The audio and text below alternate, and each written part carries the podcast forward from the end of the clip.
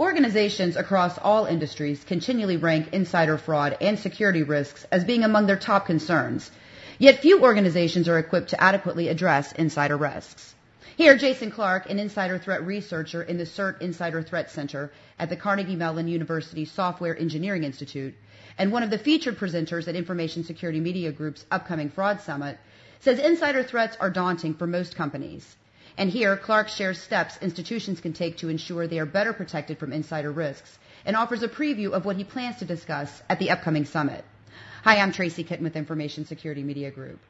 So Jason, as I noted during the introduction, insider risks are challenging for organizations across the board. Why are insider threats so difficult for organizations to mitigate? There are many reasons why insider threat is challenging to mitigate. First, insiders can bypass existing physical and electronic security measures through legitimate measures. In other words, they are supposed to be there, working on systems with access, unlike an outside attacker.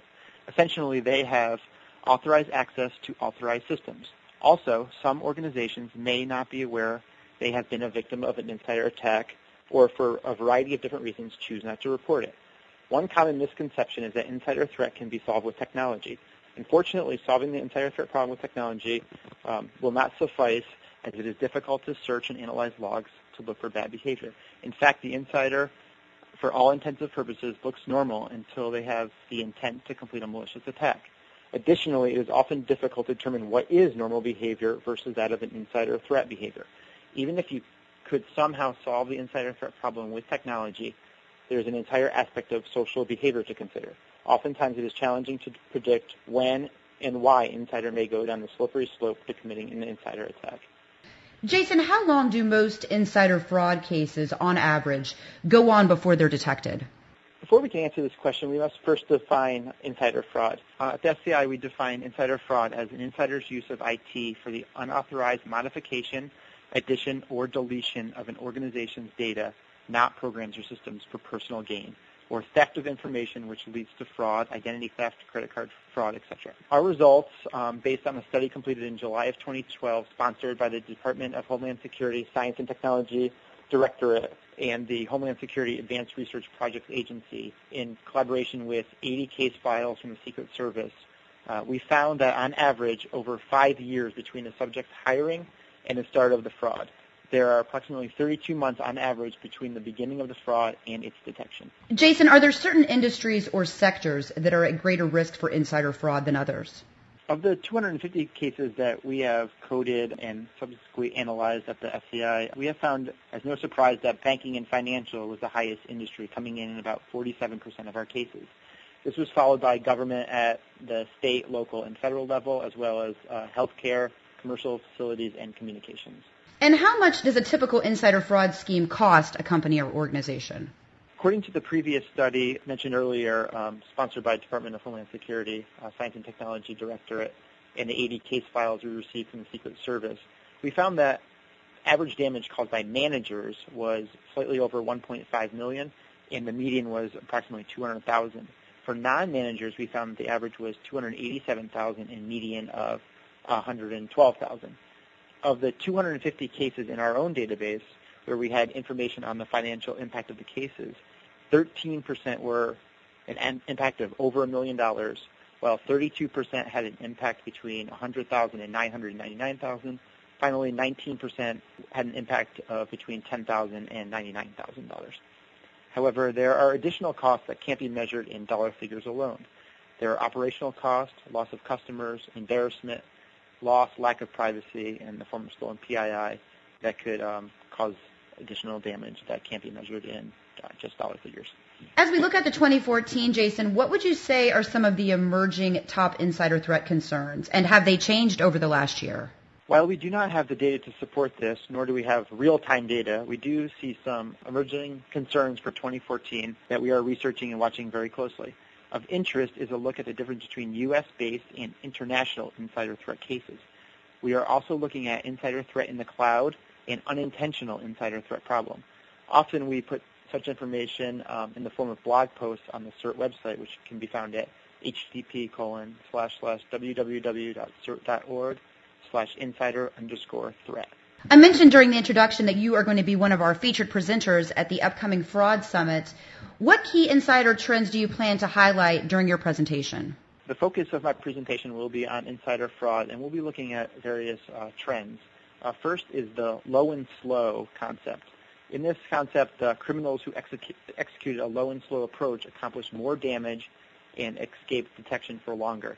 We'll be going over um, the details of the low and slow approach and uh, essentially what, how much damage was caused.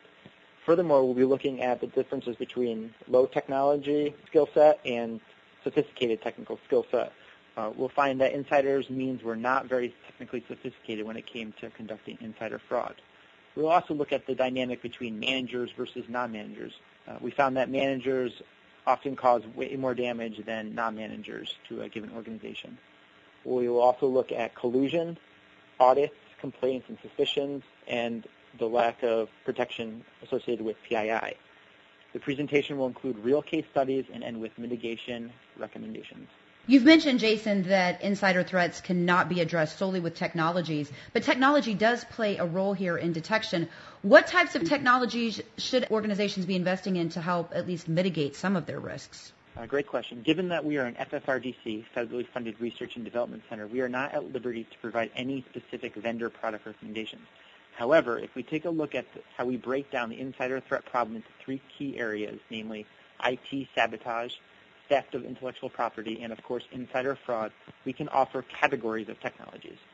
For IT sabotage, we would suggest technologies such as resiliency, backup, access control, code review, and log analysis. For theft of IP, we would suggest data loss prevention or DLP solutions, encryption, intrusion detection systems, and the like. For fraud, we would really consider business practices such as two-factor authorization and forced vacations, as well as auditing technologies. Also technologies that are capable of detecting unauthorized addition or modification of data in databases is of paramount importance. However, as a reminder, technology alone can't solve this problem. Jason, when we look back at cyber attacks and network breaches that have been in the headlines recently, how often would you say that these types of incidents are linked to an insider? This is a difficult question to answer. However, in 2013, CSO magazine conducted a survey of 501 respondents and found that 53% of participants stated that they experienced an insider incident. It is unknown as to whether these reports are linked to a specific insider. Also, there is elements that many of these insider attacks are grossly underreported. The most likely reasons for the underreporting come from the fact that damage level is insufficient to warrant prosecution or there is a lack of evidence to prosecute. Often it is difficult to identify the individuals responsible for committing an electronic crime. The study also showed that 75% of the time organizations do not involve law enforcement. Additionally, the survey found that electronic crime or e-crime events were known, suspected to have been caused by outsiders 56% of the time, insiders 23% of the time, and 21% of the time it was unknown. And then, Jason, finally, before we close, can you speak at all about information sharing? And when I say that, I mean how has information sharing helped to reduce insider fraud losses across industries, if at all? Yes, I think information sharing has certainly helped reduce insider fraud. Of course, agencies and organizations are somewhat fearful of sharing information. However, there are several task forces, such as the National Insider Threat Task Force, NITTF, that really strive to improve information sharing. Of course, conferences like this one in BITS and other trusted communities are important in reducing insider fraud losses across industries. However, unless there are formal agreements in place, information sharing will not occur as frequently as it probably should. Given the CERT Insider Threats Group can't compete as a trusted broker, we are in a unique position to conduct unbiased assessments of an organization's insider threat program. We have over 13 years of experience and have a wide variety of services, including training, workshops, assessments, and to help an organization in setting up their own insider threat program. All the information we collect is protected and our reputation is stellar. So we would uh, certainly urge organizations to reach out to us on our website at http colon slash www.cert.org slash insider underscore threat and contact us if you have any questions or need assistance.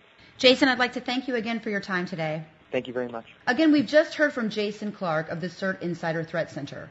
For Information Security Media Group, I'm Tracy Kitten.